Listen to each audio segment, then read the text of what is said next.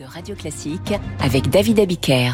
Les coulisses de la politique avec David Doucan. Bonjour David. Oui, bonjour. David, vous nous parlez ce matin du prosélytisme islamiste sur les réseaux sociaux. Vous vous êtes procuré un document qui atteste d'une recrudescence récente et d'une forte influence étrangère depuis l'interdiction de la baya. Oui, vous avez forcément vu ces influenceurs islamistes qui, dans des vidéos sur TikTok, Twitter, YouTube, incitent les jeunes filles soit à braver l'interdiction, soit à la contourner.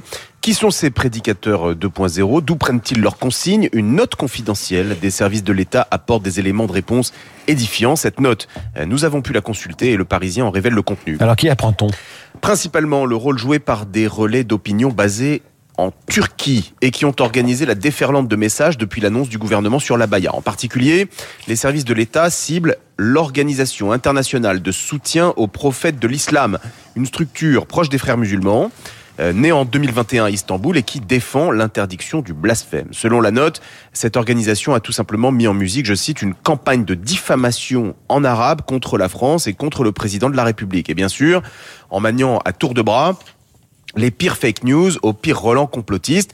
L'Organisation euh, internationale de soutien aux prophètes de l'islam affirme par exemple que les valeurs de la République française à l'époque d'Emmanuel Macron auraient conduit à ce que 12% des femmes soient violées au moins une fois, allégation euh, aussi absurde que répugnante.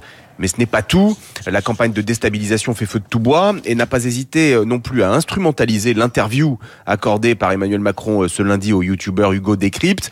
La sphère islamiste à grand renfort d'extraits tronqués et de messages haineux s'en est servi pour dénoncer un supposé amalgame entre musulmans et terroristes. On a réécouté l'interview, il n'y a aucun passage qui puisse s'apparenter à un amalgame. Les informations et, euh, le, et les enseignements, les informations et les enseignements contenus dans cette note démontrent que le combat contre le fondamentalisme islamiste est loin d'être terminé. Je vous prie de m'excuser, j'ai pris froid. La France, Soignez-vous. oui, la France est face à des adversaires organisés, soutenus euh, par des puissances étrangères et déterminés à tester et fragiliser la République par tous les moyens. Face à cela, euh, les Français veulent de la fermeté et surtout de la clarté. C'est pourquoi, sans surprise, euh, la décision d'interdire la baya est massivement plébiscitée dans les enquêtes d'opinion. David Doucan, les coulisses de la politique, David et son chat dans la gorge, qu'on retrouve dès demain en pleine forme. Radio Classique, il est 7h29, tout de suite le temps.